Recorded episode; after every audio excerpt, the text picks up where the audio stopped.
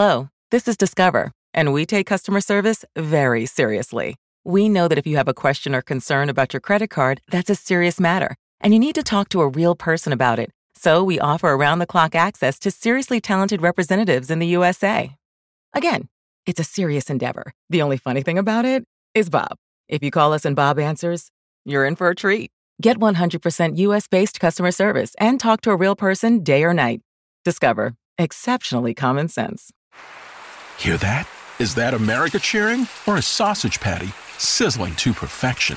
It's time to cheer for Egg McMuffin and fresh cracked eggs at McDonald's. It's time to wake up to the aroma of freshly baked biscuits and treat yourself to a real honest-to-goodness morning meal. Breakfast, it's on at McDonald's. Now get any breakfast sandwich for just $2, available only through the app. Mobile order and pay available at participating McDonald's. McD app download and registration required. Today on the Zavecast, are the Steelers on the verge of an implosion? Notorious J.A.Y. says, oh yeah, the big one is here. We'll talk club days. I've got the Triple G fight, Bert and Ernie, barbershops, and a whole lot more. All that plus how Ticketmaster is like the printer industry. If you've got 45 minutes to kill, then buckle up and let's go. Here we go.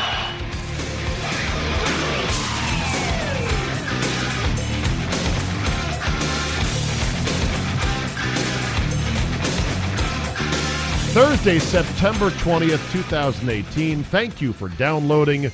Let's get started. Before we have Notorious J.A.Y. on the phone, I came across something very interesting today on the internet. You did? Do tell. So I went to a little website called www.mlb.com. Apparently, it is the website of Major League Baseball, which I've been told is one of the four major professional sports in America. Very popular. Makes a lot of money. MLB.com. And I went to the sub-site of my baseball team, the Washington Natinals. They are not technically eliminated, but they are essentially eliminated. And I was reading up on Bryce Harper and how he is pulled out of his slump that, kind of mired him for the first half of the year. He was hitting like 210 early on in the season. His average is now up to two. It doesn't matter. Bottom line is, so I'm reading about Bryce Harper, and I'm looking at the Nationals website that's nested underneath MLB.com. And I see on the left of my screen, and I'm looking at it right now, I'm moving my cursor over it right now, I see this picture of Kevin Costner and the headline, Costner facing legal action. Multiple charges against the esteemed actor may result in significant sentence time. And the website that purports to report this is Groovy Walker. That's what it says. Now, this is one of these clickbait, ad choice, throw it in there, let's just get enough click-throughs, just a sheer volume play where websites will put these things up there. Now, my website, Zabe.com, I do use Google AdSense, and what you search for and your dirty-ass porn habits are likely to show up in the ad windows, of which there are two on my website. By the way, I'm not making a mint on that. It's barely covering the hosting fees, but whatever. Whenever I go there, I see, maybe because I search for reputable things, I see reputable ads for reputable products on my own website. Whatever this shit is, though, is way beneath Major League Baseball. I don't know. Maybe it's my browser that's doing this, but it's right here. It's on Major League Baseball's page. So even though I'm like, Kevin Costner facing legal action, I would have heard about this. I would have known about this. I'm not going to click on this shit. What is it? Then I'm like, all right, let me just go ahead and see. Click. All right, here we go. GroovyWalker.com. I'm looking at the webpage URL, and it says, Ultimate Guide, Which Camera Can I Buy the Best? And I'm like, okay, someone does know my Google search habits, because they are certainly on the path here with this one. There's a website.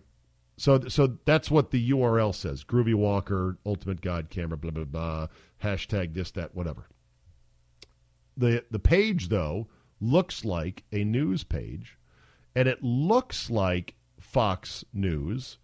The browser tab reads Fox News. However, the actual masthead of the website does not say Fox News. It just says news, and it's got the headlines on it. So I clicked on this link because it said Kevin Costner facing legal charges. May face significant sentence time, which is actually a syntax error that doesn't really make sense, but whatever. Well, here's the headline on the click-through.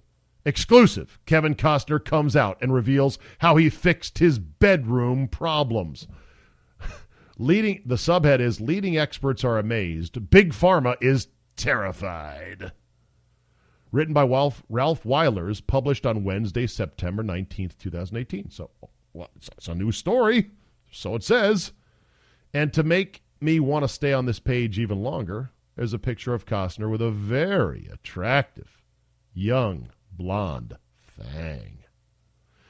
Kevin Costner, 63, has made a big name for himself in Hollywood as a bold, straight talker who doesn't mind being honest about the way things are. However, his latest admission in an interview on the Dr. Oz show has left network sponsors seething. Costner caused a commotion yesterday when he spoke out about decade-long tensions with his former lover, Nicole Jarras, all stemming from his erectile dysfunction. Hey, wait a minute. We're a long way from Costner facing charges.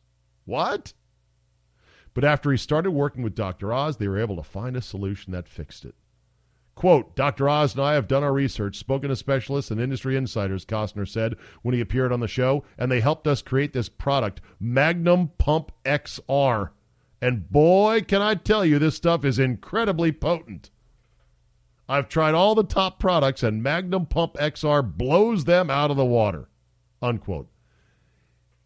Kevin Costner didn't say all this. What episode of Dr. Oz was he? What? So obviously this is just a penis enhancement, a erectile dysfunction clickbait hole.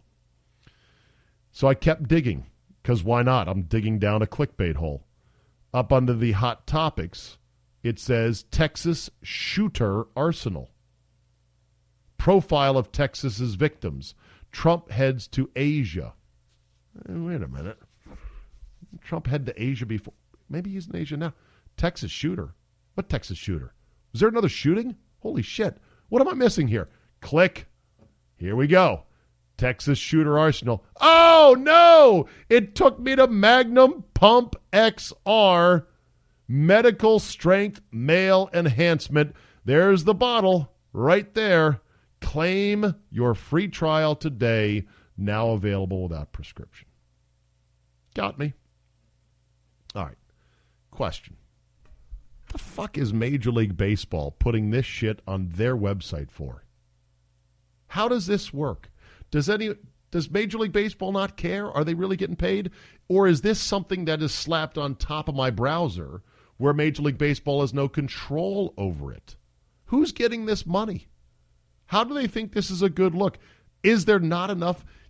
Major League Baseball, can you not sell ads based on the traffic of your own website, MLB.com? Has my browser been hacked? I don't know what's going on here. Very weird. But I can report, and I'm glad to report, Kevin Costner not facing legal action. The beloved, handsome actor who's been in many fine movies and Waterworld is not apparently in legal trouble. He may have penis problems, maybe, but he says he's worked those out thanks to Dr. Oz. Or not, it could all be just made up. Who knows? With that, we say hello to the Notorious J.A.Y. Oh, there you are. Hello. Hello. What's up, J to the co? How are you? I'm fine, man. That's pretty lame, actually. Hey, let me start with this question. Remember a long time ago I said I saw a great DJ at a club in Miami for the Super Bowl. And, I told you his name, and you're like, oh, yeah, that dude's really famous, really good. You wouldn't happen to remember that dude's name, would you? I believe it was DJ Clue who you saw. DJ Clue. Yes. Okay, good. Because yesterday here on the Zabecast, I went through my list of 20 questions about modern DJs. Because me and Scott Lynn went to the legendary Hakkasan nightclub at MGM Grand in Las Vegas. And it was quite the experience for a couple of middle-aged white dudes. I'm guessing it was a lot of techno house music. It wasn't that quick, but it was definitely most of the beats went 1, 2, 3, 4, 5, 6, 7, 8, 9. 1, 2, 3, 4, 5, 6, 7, 8, 9. So I asked. I like to move it, move it. I like to move it, move it. Right, exactly. And somebody sent me the spoof of, I believe it was the great Andy Samberg, who did a spoof about when is the bass going to drop. It was like a 3-minute SNL digital short. And the whole thing was he was a DJ who all he did was like press one button, and he got the crowd all whipped up into a frenzy about when was the bass going to drop, and he kept teasing them. All the while he was doing stuff like cooking eggs and playing Jenga, kind of mocking the fact that modern DJs, some of them, don't have to do anything very creative. No, most of them suck because they come in with their music on their USB flash drive, which they did 2 days before, stick it in, press play, and think, I'm supposed to be happy with that. Right. Here's an email from Adam Mutai, who says, Zabe, heard your radio and podcast. By the way, awesome job. Thank you. Ding, ding. On the club scene. I think of myself as young and hip enough to try to address your questions. He says, DJs get popular by creating their own songs or remixes with vocals or other elements of, say, a Katy Perry song with their own spin on it. Having those songs then played by other popular DJs in the mainstream radio, releasing free mixes for people to listen to on various online platforms, and word of mouth all gets them promoted. Then they hopefully get signed to a major label who will provide marketing and other support for the artist. There are DJs on various ends of the skill spectrum. Some are notorious pre-planners or button mashers. Some, like the DJ in Miami that you saw, parentheses, Carl Cox, question mark? Yeah, Carl Cox is the very popular DJ, yes. Okay, are very talented using turntables to scratch or otherwise manipulate music. Yes, that was the guy that I saw. Okay. It wasn't Carl Cox. I don't know if it was Carl Cox or Cue Ball or what would you say the guy's name was? DJ Clue. Oh, DJ Clue, right. All I know is that it was fascinating to watch him work, and he was just nonstop. Picking records, taking them off the turntable like, nope, that doesn't work. Nope, that doesn't work. Nope, that doesn't work. Others are known as being trendsetters and just great performers who know how to throw a party, like Diplo. Do you know any of these modern guys, by the way? Diplo, Afrojack, Tiësto. There's a guy named Calvin Harris. Calvin Harris. We Found Love. DJ Skrillex is a very famous one. Right. But most of these guys are press play, and I'm not impressed. Like, Paris Hilton is a DJ. Yeah, Chumlee from Pawn Stars is a DJ. Yeah, I mean, you just do stuff before, you stick it in. Aren't some of the mooks from Jersey Shore DJs? Pauly D! I'm not impressed with... Okay, Zabe, I've covered sports for 20 years, and I've been around. I've seen Jordan, Barry Bonds, Craig Maddox is one day I was like, that's cool.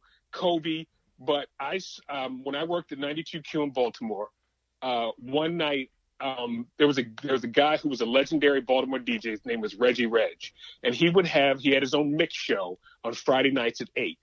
And one day he said, you got to come in because Jazzy Jeff is coming in. That possibly was the greatest thing I've ever seen, watching Jazzy Jeff, who is the best. Everybody thinks Will Smith, Jazzy Jeff, joke. Jazzy Jeff is known as the best DJ ever. Watching him go from record to record, yeah, crossfade and scratch was the greatest thing I've ever seen in my entire life. Yeah, no, that's cool. That's awesome. Yeah, and what's DJ Jazzy Jeff doing these days? But he's not hanging out with the Fresh Prince. They still hang out. They did something in England. about 2 or 3 years ago where they they still hang out. They're still friends. Didn't Calvin Harris write "We Found Love in a Lonely Place" with Rihanna? I think he did, or he may have remixed it. Okay. By the way, this emailer, Adam Mutai, says DJs can make an insane amount of money. Yeah. Calvin Harris makes or has made around $200 million for his residency contract. There was a DJ about 6-7 years ago. He since died. His name was DJ AM. And he was he started the mashups when you would take like a hip hop song and a rock song, mash them up. I remember he was making $1 million at a club in Vegas. He was like the first big DJ that went mainstream. Yeah. I asked the question, so is there a legal limit on volume at a nightclub? Because I literally said this level of volume is going to break eardrums. I'm not going to pretend to even know that. I can't say. This guy says that it depends on the location, because some of the outdoor music festivals, the volume limits are higher because you're trying to cast the music out over a much larger area that's not enclosed. What's the one big one in that everybody goes to? What's the one big outdoor festival? I'm sure somebody will email Ultra, you. Izu, Moonrise. No, it's God. I can't. It's in California. They have it every year, but they have DJs there, and I've seen YouTube videos where the bass is insanely thumping. Okay, I saw some music festival or DJ festival or just a festival. I don't know what they call them. That was used. I was only watching this video on YouTube, Jay, because it was a promotion for like GoPro cameras, because they had like GoPros filming this. And I was, like, fascinated by it. It was over somewhere in Europe. You could tell a lot of Europeans, with their sort of unshaved, shaggy looks, even the girls. Oh, stop. And it was wild. I was like, God, I want to go to one of those things. But I'd look like an old lame man, and I would have to wear earplugs. Lame-o. This guy does say, this guy does email me. He says, look, I've seen many people wearing earplugs to concerts and no mocking.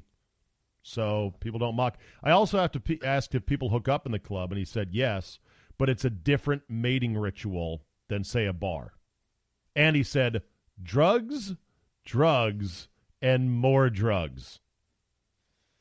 Don't doubt any of that. But I remember, I believe my last club going hard was early 2000s. And if you saw a girl, the DJ played a lot of good stuff, you danced, you hooked up. That's how that went. Okay. There you go. It was that easy. All right, let's get to sports because there's plenty to talk about. How about your Steelers right now, Jay? Huh? Zabin, we are looking at a 5-11 season. You laugh. I'm telling you, it's going off the rails. It's Mike Tomlin is not the type of coach that can turn stuff around. You look at his record. If everything goes well, 12-4, 11-5. But if you look, if there's an injury or two, Ben gets hurt. Well, any quarterback gets hurt, but an injury or two to a wide receiver or something, they have a 7-9. But this season is going off the rails at a breakneck speed. Antonio Brown is bitching. The Le'Veon Bell. It is. I'm telling you, Zay. Well, the coordinators are terrible. Oh yeah, it's 5-11. I'm telling you, 5-11. Mark it down. Not too good. All right, lots to unpack here, but let me just start with this drama last year, right? And you still went 13-3. And you would have had home. You would have had what drama last year? Wasn't there Facebook Live drama with Antonio Brown early in the season? No, that was after the playoff game. Oh, okay. That was 2 years ago. I might have been. No drama. There was no drama last year. None whatsoever. No drama last year, and look what they did. But if anytime there's drama, Tomlin doesn't know how to rein it in. Oh, wait a minute. There was some drama. Your star linebacker nearly got paralyzed. That's true, but that wasn't locker room drama. That wasn't player drama. That was an unfortunate injury. Horrific. Terrible. And have you seen him walking lately? And doing pull-ups, you see him doing. Yeah, he's on the sideline last week. Oh, I've seen the pull-ups. Have you seen him walk? Okay, I have not. Wait a minute. No, didn't he walk? at he walked I think out he was at halftime or for a coin flip of some high school game, I believe. And you know what? Look. And you know what, Jay? Fucked up. He's fucked up. He's fucked up for life. I know it's inspiring to go, man, I'm so behind him and his fight to get back, and I hope he keeps pushing. But the dark, unfortunate underbelly to all of it is he's fucked up. I know, but look, he was nearly paralyzed, and he now is living a productive life. I hope he never comes back. I just want him to live a full, healthy life.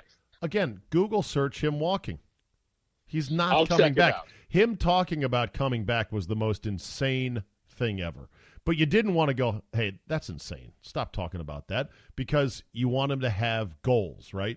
And you want to have him to be able, the way to motivate you to get that 1 inch of mobility back after a grueling week of rehab is to think, I'm going to play football again someday.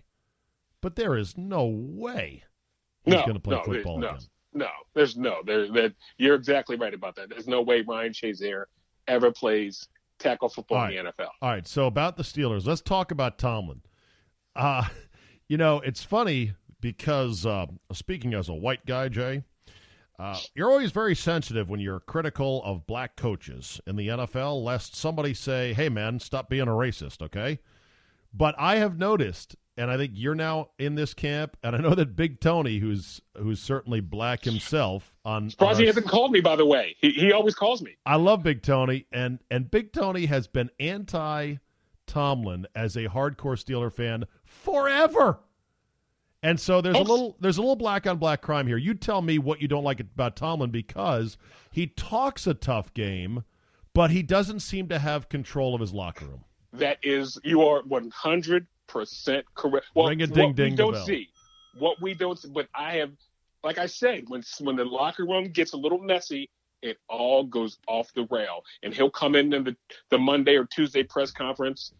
The standard is the standard. Next man up, blah, yes. blah, blah. He sounds great. He cuts a great soundbite in front of the microphones. But is he really keeping his team in line? No, probably not. And you know what? There's a shelf life. And his shelf life may be up. Okay. I enjoy watching him, but he's not the coach of my team, so I don't have a dog in the fight. I enjoy him as a, pardon my word choice here, colorful character on NFL sidelines, of which we need colorful characters. I want the Jerry Glanvilles of the world and the Bum Phillipses back, back when coaches had style and panache. Who is a style coach now? We don't have many. And by many, I mean Rex Ryan was a style act. Here, I'm going to go to right now. Well, hold on. Let me go to Stan. I'm not a computer, Jay, okay? You ask me who's a style coach. This is a new question for me. I need to at least look at the teams in the NFL to give me a crib sheet. All right? Here we go. Okay. First of all, let's see if we can name all the coaches. You ready? You up for the challenge? Go ahead. All right, Dolphins. I'm not going to lie. I'm terrible. Dolphins, Adam Gase. Gase. He's not a style coach. Belichick, no. Todd Bowles, boring as the day is long. But you know what? He got that team to win last year. He should have got Coach of the Year for that. That was a horrible Jet team. Yeah, okay. Buffalo Bills, Sean McDermott, boring. Yeah, and Fireton. Bengals, Marvin Lewis, boring. No. John Harbaugh. D-bag. Hugh Jackson. No. Tomlin, style coach. Style coach. Jaguars, Doug Marrone. Frumpy douchebag. Not a douchebag. He's just a frump-a-dump. He's frumpy, yes. Didn't we talk last week? Did I tell you last week he says he doesn't watch the Super Bowl? Yes, which is unbelievable. Ridiculous. Titans, Vrabel. Don't know yet. Probably not a style coach. Colts. No. And it's Frank Reich. Frank Reich, yeah.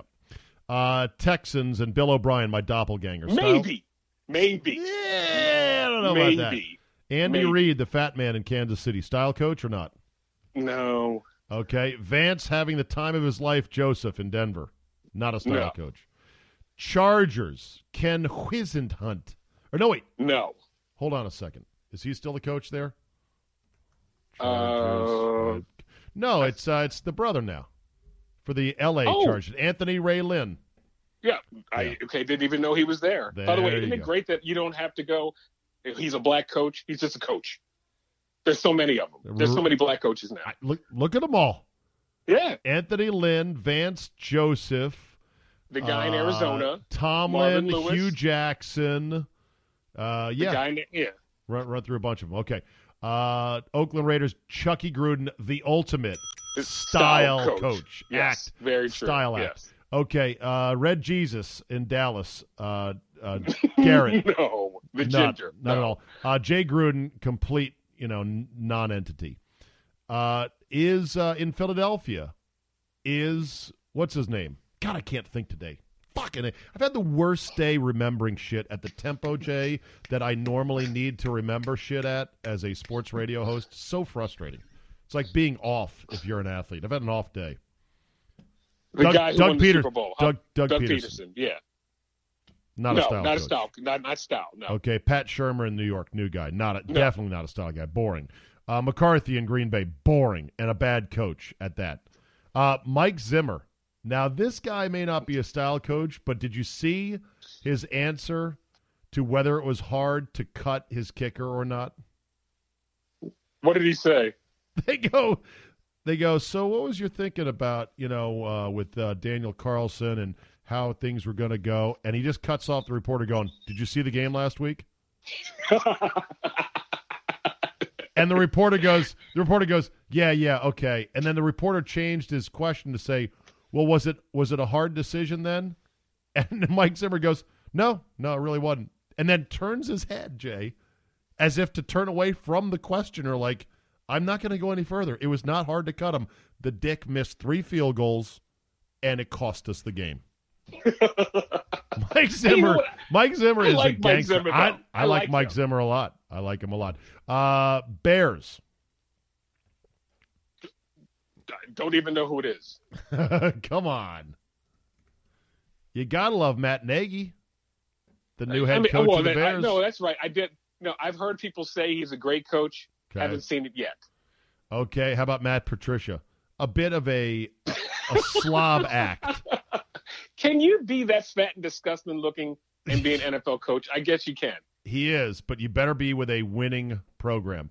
It is, by the way, the Patricia Bowl this weekend as the Patriots travel to take on the Lions. In fact, I think that is the Sunday nighter. Oh, God.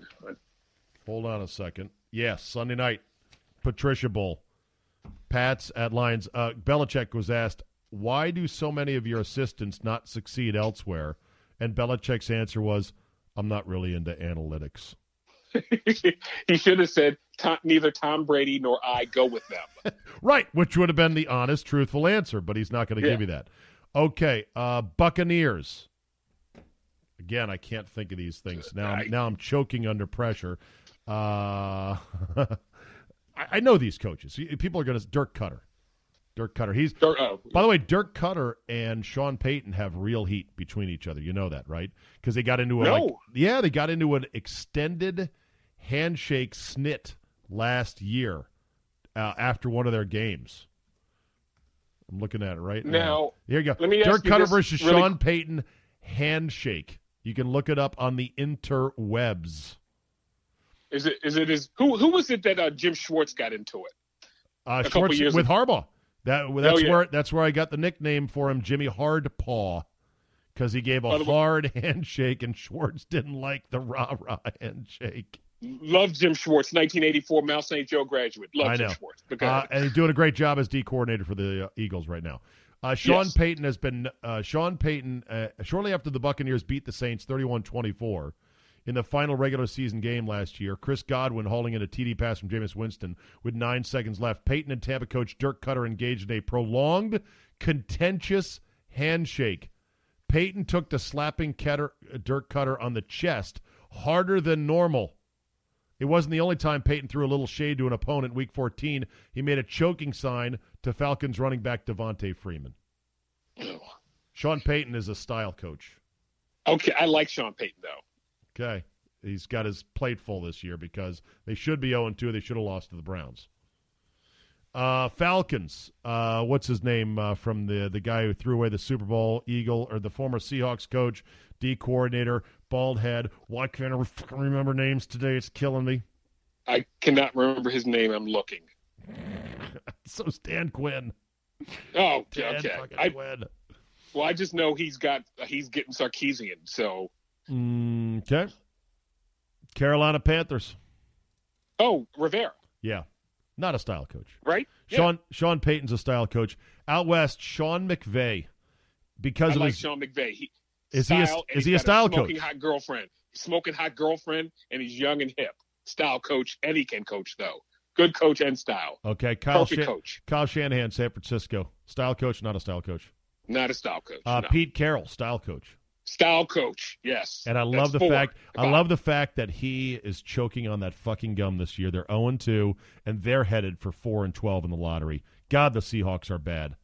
I love it. Somebody texted me Saturday when they fire Clay Helton. When you'd like to have Pete Carroll back, and I was like, that never works. It never works. Remember, John Robinson came back a second time at USC. It doesn't work. No, I don't want him back. No. Arizona Cardinals, Steve Wilks. New meat. He's the undercover brother. He's very chill. He's not a style coach. undercover brother. And Arizona looks god-awful. Okay. Yes, are they the worst team? Are they the worst team in football? Well, in my power rankings after 2 weeks, Jay, they are... Oh, wait a minute. That's right. Didn't I fuck that guy in a power ranking?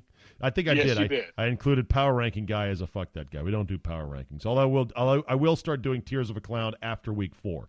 I want to see 4 weeks of the puzzle, not 2 and not 3, because we still don't know shit about who's good or not. All right, so you're saying your Steelers crash and burn, 5-11, missed the playoffs. Tomlin's gone. Le'Veon's gone. Is Antonio Brown gone? I think they gave him too much money, but it's guaranteed.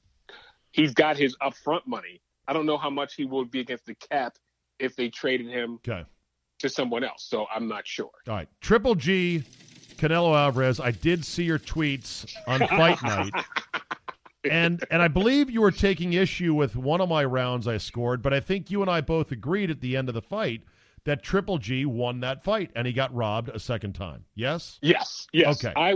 Boxing took a hit. That was the night that boxing could have stepped forward, and they screwed. Boxing cannot get out of its own way.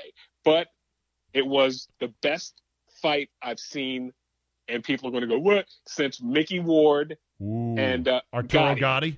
Because they stayed in the middle of the ring. They did. You could fight in the phone booth. That was a great – and by the way, both of them have the best chins I've ever seen. Oh, it's crazy. It's crazy because they were throwing bombs. They were throwing bombs against each other, and neither one looked like they were ready to go down. Incredible fitness as well. Why – when was the last – have all boxing matches gone to 12 rounds, not 15? They stopped 15, and I'm – after Duke Koo Kim died, when he fought Ray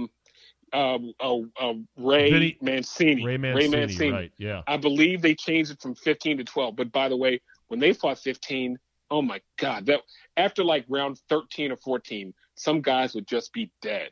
That was a good decision going to 12, but 15 rounds, you had to be in shape to go 15. Is there any way to induce a winner in boxing without inviting serious brain damage? In other words, take the refs out of it. Take the scoring out of it. The judges. Take the judges out of it. Oh, it'll be like 1909, bare knuckle. No. Maybe after the 10th round, you put on lighter gloves? and have someone killed, yes. How about if a bout is still not over after 10 rounds, you have to stand there with your arms at your side and let the other guy punch you in the stomach 5 times in a row, as hard as he can, and whoever can withstand that. So you're not getting brain damage, but you're finding out who's the tougher guy. It would be the equivalent of a boxing shootout. Why would you just Rochambeau? You just stay, and you just alternate. You alternate until somebody goes down. And if after three more rounds of that, there's still no winner, then you allow nut shots. And that's what I mean. You just like Rochambeau, just kick him in the nuts. Oh. And whoever stands up, there you go. Oh, my God. Well, there are boxing people, Jay, that insist that Canelo won the fight by virtue of winning a preponderance of early rounds. There are. It was such a close fight, but it's what you look for. Because Canelo was walking down Triple G, which nobody expected that to happen. No, yeah. He was walking through his punches, but Triple G was still landing those shots. And I remember Roy Jones, who, by the way, is as punch drunk as they come. I was going to say, give me a quick shot on the announcers. Thoughts on Jim Lampley? Oh, he's still the best. It's fantastic, isn't he?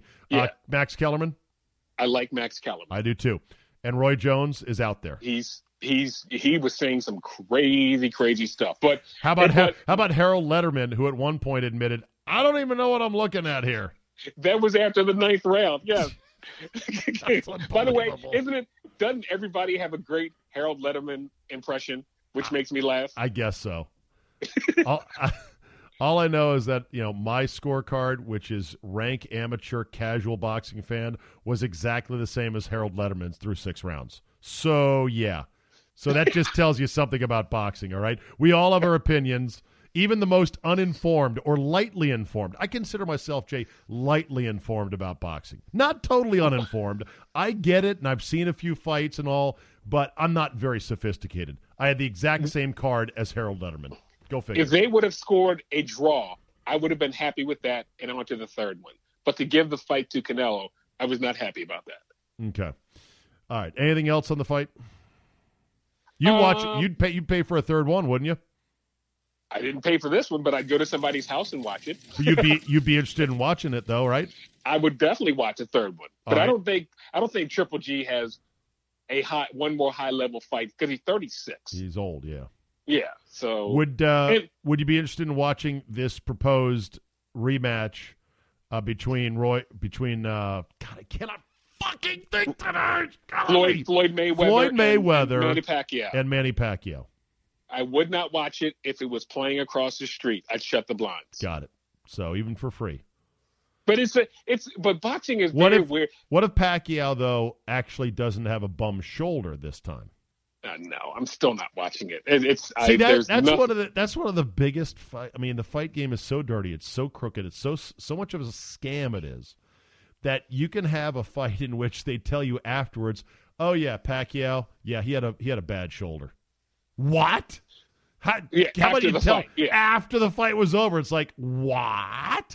I paid money for this. I might have bet on the fight, and now you're telling me? And now they're going to roll out another rematch, and a preponderance of suckers are going to pay for the fight. But there are some, like in the world of boxing right now, the 4 best fighters, 3 of which are not from this country, which is one reason why nobody cares. The Triple G, Canelo, Terrence Crawford, and Vasily Lomachenko. Those are the 4 best fighters right there. But 3 out of the 4 don't speak English, and they're not recognizable. But those are the Vasily Lomachenko is the best boxer I've seen in like 15 years. Okay. He is awesome. And if anybody, he has made guys quit during the fight. Like they were like, "I'm done. I'm not fighting this guy anymore because I can't beat him." But nobody knows who he is because he's from Uzbekistan or Pakistan or something stan, and nobody cares. Right. If he was a heavyweight and American, we'd be tripping over ourselves. But he's from Eastern Europe, and nobody cares. Right. Okay. All right. Real quick, Bert and Ernie gay. Did you know that? How about that? Not that there's anything wrong with it. And Sesame Street, and now the guy who said that they were gay puppets are scrambling to say, "Oh no! I didn't mean that exactly." Should Sesame Street be more progressive and step out in front and say, sure, and there's nothing wrong with that? They seem to be paranoid at the backlash from those parents who were like, "You sick fucks, these are puppets. They don't even have genitalia. Why the fuck would you be saying they're gay now? I can't watch Sesame Street. I mean, come on. Did it do anything to our childhoods that we grew up on Bert and Ernie, and they were two guys living together and making us smile? Nobody cares. Nobody cared. They're just such great characters. Ernie was just great. Hey, Bert, buddy boy.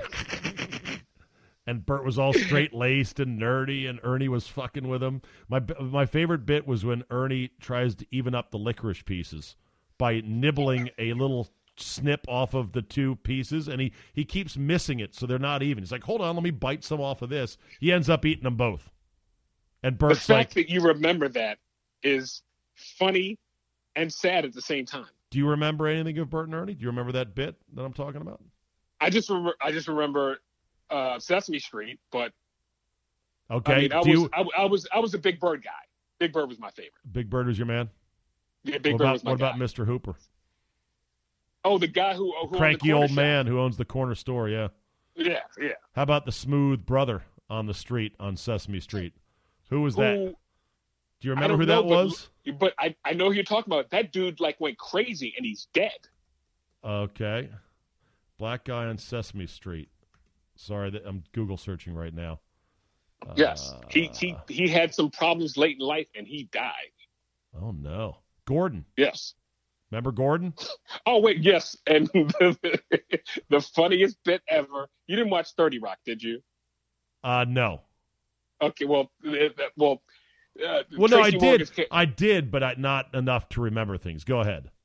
Well, Tracy Jordan was Tracy Morgan's character. Yeah. There was an episode where he did a movie and he said the Black Avengers, which were a high-ranking black group of people who didn't like anything that made black people look bad. He said they ruptured Terrell Owens' Achilles for that fact. And he said the Black Avengers were Oprah, Colin Powell, and Gordon from Sesame Street. and they met in the eye of the Lincoln Memorial once a month. That's funny. That's good right there. Gordon Robinson is the name of the character on Sesame Street, and he was played, Jay, by multiple different actors. He was played. But there was a younger black guy, though. Hold on. Garrett Saunders performed him in Test Pilots, then Matt Robinson, then Hal Miller, and then Roscoe Orman was the guy who performed season 6+. Bald-headed, mustache, nice fella. Yeah, Gordon was all. I'm looking up the guy who died, and of course I cannot find it now. Of course, thank you, Wikipedia. Way to fail me. One last thing on pop culture, movies, and perhaps some Afro-American centric items. Did you see where LeBron is greenlighting with Maverick Carter Space Jam 2? That is also going to include the director of Black Panther, Ryan Coogler. Yeah, he's involved in Space Jam 2 this time with LeBron. Good it'll idea, be good if Ryan idea. Coogler's doing it. If okay. Ryan Coogler's doing it, it'll be good. Okay. Did you see this first Space Jam? Yes. Okay. Yes. Well, I have not seen it. I need to. It's a hole in my resume, just like I have never seen. Oh golly, what a great night for not remembering shit. The basketball movie that was based on T.C. Williams in The District. Or the football team, Remember the Titans. Oh, Remember the Titans, yeah. Well, basketball. I did like that until I found out there were many inaccuracies, so it wasn't that great to me anymore. Really? It's Hollywood. Yeah, they took a lot of license. Not quite. Yeah. Okay. Let me ask you this. Did you watch LeBron's the Barbershop? Did you watch that? I didn't watch it, but I read Whitlock's review of it. Or not read it. I saw Whitlock's critique of it, and I immediately thought of you because Whitlock crushed LeBron for a lot of things, saying, first of all, nobody drinks wine in a barbershop. Secondly, nobody has a white Jew in there leading the discussion, which is what Jon Stewart was doing. Okay. He wasn't leading the discussion. He was chiming in. Okay. All right. Go ahead. I'm all ears. But that was as close to the atmosphere in a barbershop as I've seen. it was a lot of shit talking. The only thing there were ladies there, and there are ladies at barbershops in our community. If there are ladies getting their hair done, but no ladies just sitting. No hanger-ons, no hollaback girls. No hanger-ons. No shawties. I thought it was pretty good. How do you feel about LeBron James, who is normally very polished, very PG-13, accessible to all age groups and all races, dropping F-bombs? Did you think that was good or bad? I was shocked by that. I wasn't shocked at all. That's because that's how.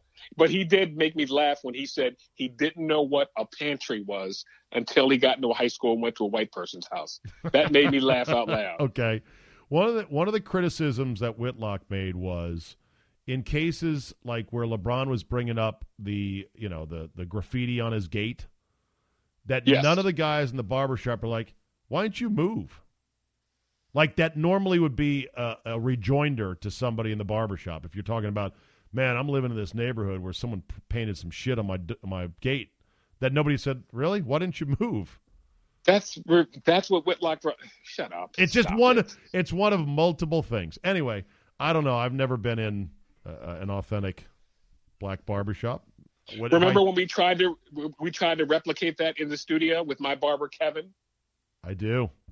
Yes. We tried to. That was a good try. Didn't go off as it should have, but it was a pretty good try. If I walked in to a barbershop, a true black barbershop, somewhere in, if not the hood, in a, urbanized part of the city, would everything come to a sudden halt as they would go like, shh, hold on a second.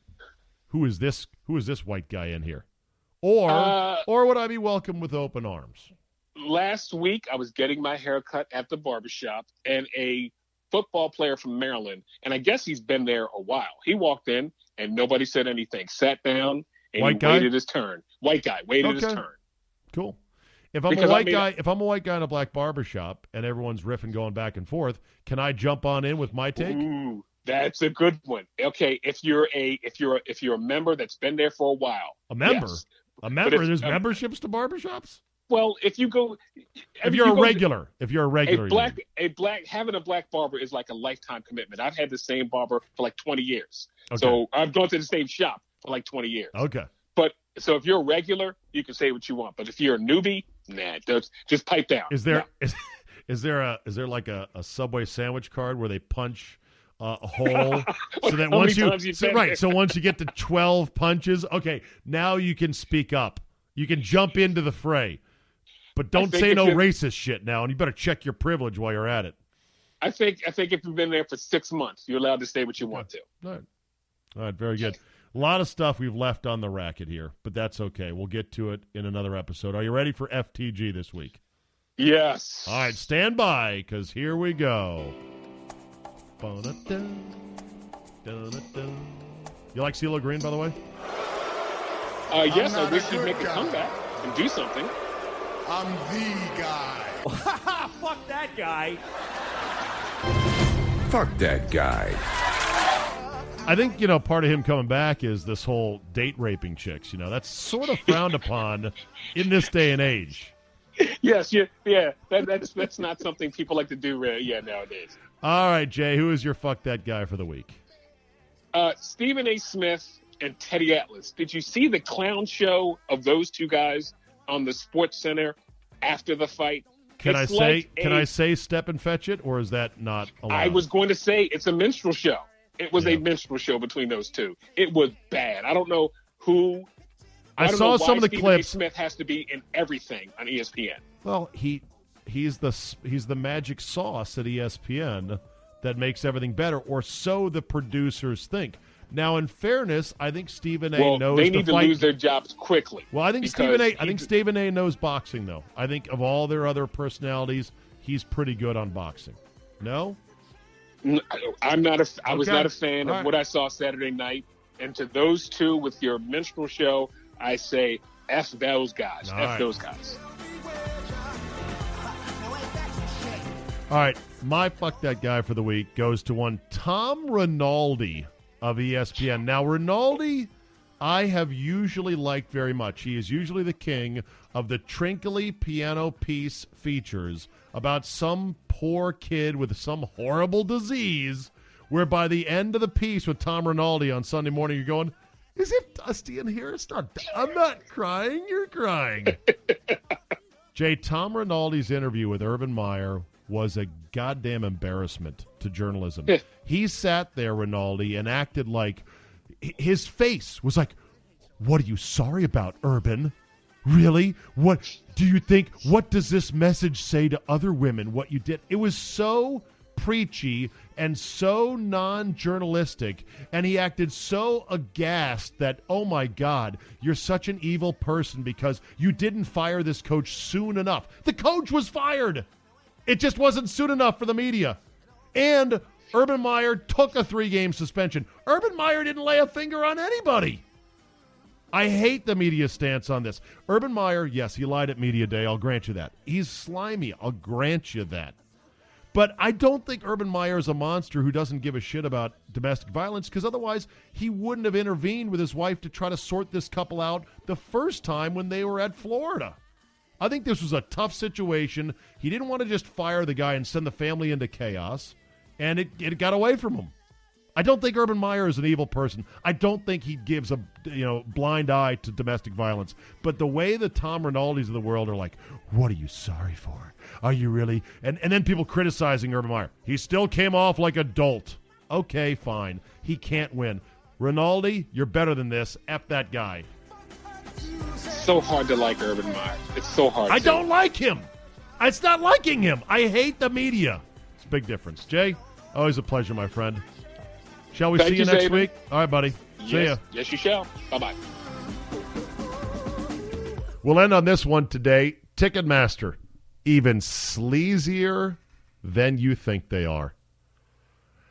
I was talking about this with ticket fees, I believe, on my local show. Not sure if I mentioned it here on the Zabecast. It does blend together. But apparently, so I said how I went to Ticketmaster, or I went to the Redskins' own website for this coming game against the Packers. And I said, okay, buy tickets. Let me just see what this looks like if I'm some chump off the street that has sucker written on my forehead. So I go to Redskins.com, and by the way, there was no fake Kevin Costner story on their website, at least that I didn't see. And I click on purchase tickets, and it takes me through to the interface, and I'm like, all right, let me just pick some upper deck nosebleeds, where basically nobody sits now, although maybe they will for the Packer game because there's going to be a lot of Packer fans at the game. Click on them, and I find 2 tickets for $125 apiece. But wait, there's more. $14.95 service fee times 2. $5 facility fee. What the fuck is that? Times 2. And a $4.95 processing fee, which thankfully they don't double you up on. They just hit you with it once. And I'm like, God, what a fucking scam this is. And then people were saying to me, geez, you must never buy tickets. This is how the world works. This is how Ticketmaster works. They have a monopoly. People have tried to break them up. You can't do anything about it. This is what they do. This is how they break knees and make their money. And then people suggested StubHub. Then people suggested eBay. Then some said Craigslist, although that's very sketchy. Others said just go to the parking lot the day of the game. My point was, I'm not going to the game. I have no plans to go to the game. I was just curious as to, okay, if I bought tickets, what could I buy them for officially? And that's when I was like smacked in the face with, God, these fees are outrageous. Anyway, it gets worse. Apparently, the CBC, in conjunction with the Toronto Star, did an undercover investigation in which they sent reporters posing as scalpers to the Ticket Summit 2018 convention in Las Vegas. Posing as scalpers and equipped with hidden cameras, the journalists were pitched by Ticketmaster on their so-called professional reseller program. This program, by the way, is not found anywhere on Ticketmaster's website or anywhere in their printed materials. And you had to sign up for it. To access the company's trade desk website, a person must first send in a registration request. So it's kind of this hidden thing. Basically, Ticketmaster told these scalpers, look, we don't report people that have multiple accounts or have bots that buy tickets to events and then resell them. We don't care. Said one sales rep for Ticketmaster, quote, this is to an undercover journalist posing as a scalper, quote, I've got brokers that have literally a couple hundred accounts. It's not something that we look at or report. By partnering with these scalpers, Ticketmaster has done an about-face from its position of less than a decade ago when then-CEO of the company, Irving Azoff, hey, he used to be the Eagles band manager, told U.S. legislators, quote, I believe that scalping and resales should be illegal. The audience had heard that Ticketmaster has developed a professional reseller program at the convention and within the past year launched Trade Desk, a web-based inventory management system designed just for scalpers. The company touts it as, quote, the most powerful ticket sales tool ever. Trade Desk allows scalpers to upload large quantities of tickets purchased from Ticketmaster's own site and quickly list them again for resale. With the click of a button, scalpers can hike or drop prices on reams of tickets on Ticketmaster's site based on their assessment of fan demand. And like I said, neither Trade Desk nor the reseller program are mentioned anywhere on Ticketmaster's website or in its corporate reports.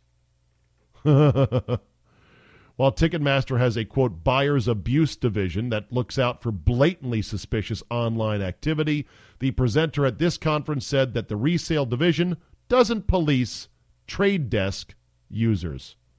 Quote, we don't share reports, we don't share names, we don't share account information with the primary site, period. This was when he was asked by the reporter if he cares that scalpers use bots to buy their tickets. Well, well, well. So in other words, Ticketmaster is almost just in the fees business, and the tickets, you can have them, sell them, resell them, just as long as we get our processing fee, that's all we care about. They're like the printer industry that will give you this brand new, should be $500 color inkjet oversized Hewlett-Packard printer. They should sell it to you for $500, $600, $700, and it's like $99. And you're like, seems weird. Why is this printer, which is got all these specs to it, and it's wireless, and it does this and does that. Why $100? Because when you go to buy the ink every year, you're in for $298. Yes, that's what I spent on printer ink. I made the mistake of buying an HP color laser jet printer. Why? Because it was cheap. And I thought, this is good. You know, my wife and my family, and I do too, sometimes like to print things out in color. Not necessarily photographs. Who prints photos at homes these days? Nobody. But I said, yeah, a color printer would be good. HP, I trust them. They make good printers. Not like those shit Sabre printers. Oh, wait a minute. That was The Office. Those were fictional. Whatever. Brother printers suck. I own a Brother printer. They're the worst. Anyway, so I buy the printer. And boy, am I now getting reamed on ink every single year. We don't print a ton of stuff. I swear to God, I don't think we do. And yet I am replacing all four of those LaserJet ink cartridges every year to the tune of about $300 for the four of them. The black, the cyan, the magenta, and the, what would be the fourth one? Yellow? Yeah, I think that's it. Cyan, magenta, yellow, and black. Whatever. So what I do on these cartridges, because I just kind of want to keep track of like how long do these last, I will take a Sharpie pen and I'll write on the cartridge the date that I put it in. And sure enough, you know, these lasted about 11 months, this last run. I buy the cartridges at Staples, and I'm like, God, this is a punch to the dick right now. $300 on ink. Something that gives me no joy in life, but I got to buy it. Wife has to print something out for Sunday school, needs to be in color. Got to get the cartridges. I buy the cartridges no less than 2 minutes after my purchase. As I'm walking to my car, I get a text message from my credit card company that said, We just noticed there's a charge for $298 at Staples. We're just trying to make sure that this is okay with you. Click this if it's okay, or ignore if it is, or click this if you think this is fraud. I should have clicked yes. I should have said yes. A crime has been committed, MasterCard or Visa. I have been gouged for $300 for fucking ink. And I know what you're going to say. There's programs that'll refill your ink cartridges for a whole lot less. Maybe even for my own printer. Maybe you'll say, get rid of that printer, get a cheaper printer that doesn't have as expensive of ink. Whatever. I just don't have the time for it. I'm going to get gouged for that printer ink, just like you and I are going to get gouged by Ticketmaster, whether it's from them directly or from scalpers who are re-uploading the tickets just so Ticketmaster can get fees multiple times. Ticketmaster's like, this is great. We got two sets of fees, one to the scalper and another set of fees to the sucker who buys them again. Life is good, I suppose, for them. By the way, no fees on a premium subscription to the Zabecast. That's right. Tomorrow, you're going to get Week 3 of Football 5 Ways Friday. Only $4.99 a month to get the premium Friday shows. It helps support this broadcast overall in case you are a free rider from Monday through Thursday, and I really appreciate your support. Thank you for listening. Download, subscribe, comment, and like. Tell 3 friends if you can. Get on out of here, and we will see you next time.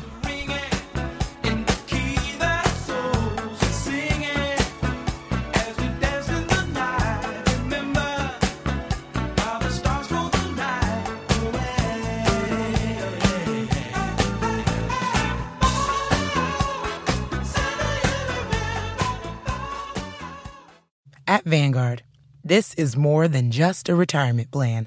This is your cappuccino date in Italy, the beach house with the matching bicycles. It's your rental car down memory lane, and weekends reuniting with friends from over the years. This is the future you imagined, and Vanguard is here to help you build it. Because at Vanguard, you're more than just an investor. You're an owner. Discover the value of ownership at Vanguard.com. Fund shareholders own the funds that own Vanguard. Vanguard Marketing Corporation, distributor. Hear that? Is that America cheering or a sausage patty sizzling to perfection? It's time to cheer for Egg McMuffin and fresh cracked eggs at McDonald's. It's time to wake up to the aroma of freshly baked biscuits and treat yourself to a real honest-to-goodness morning meal. Breakfast, it's on at McDonald's. Now get any breakfast sandwich for just $2. Available only through the app. Mobile order and pay available at participating McDonald's. McD app download and registration required.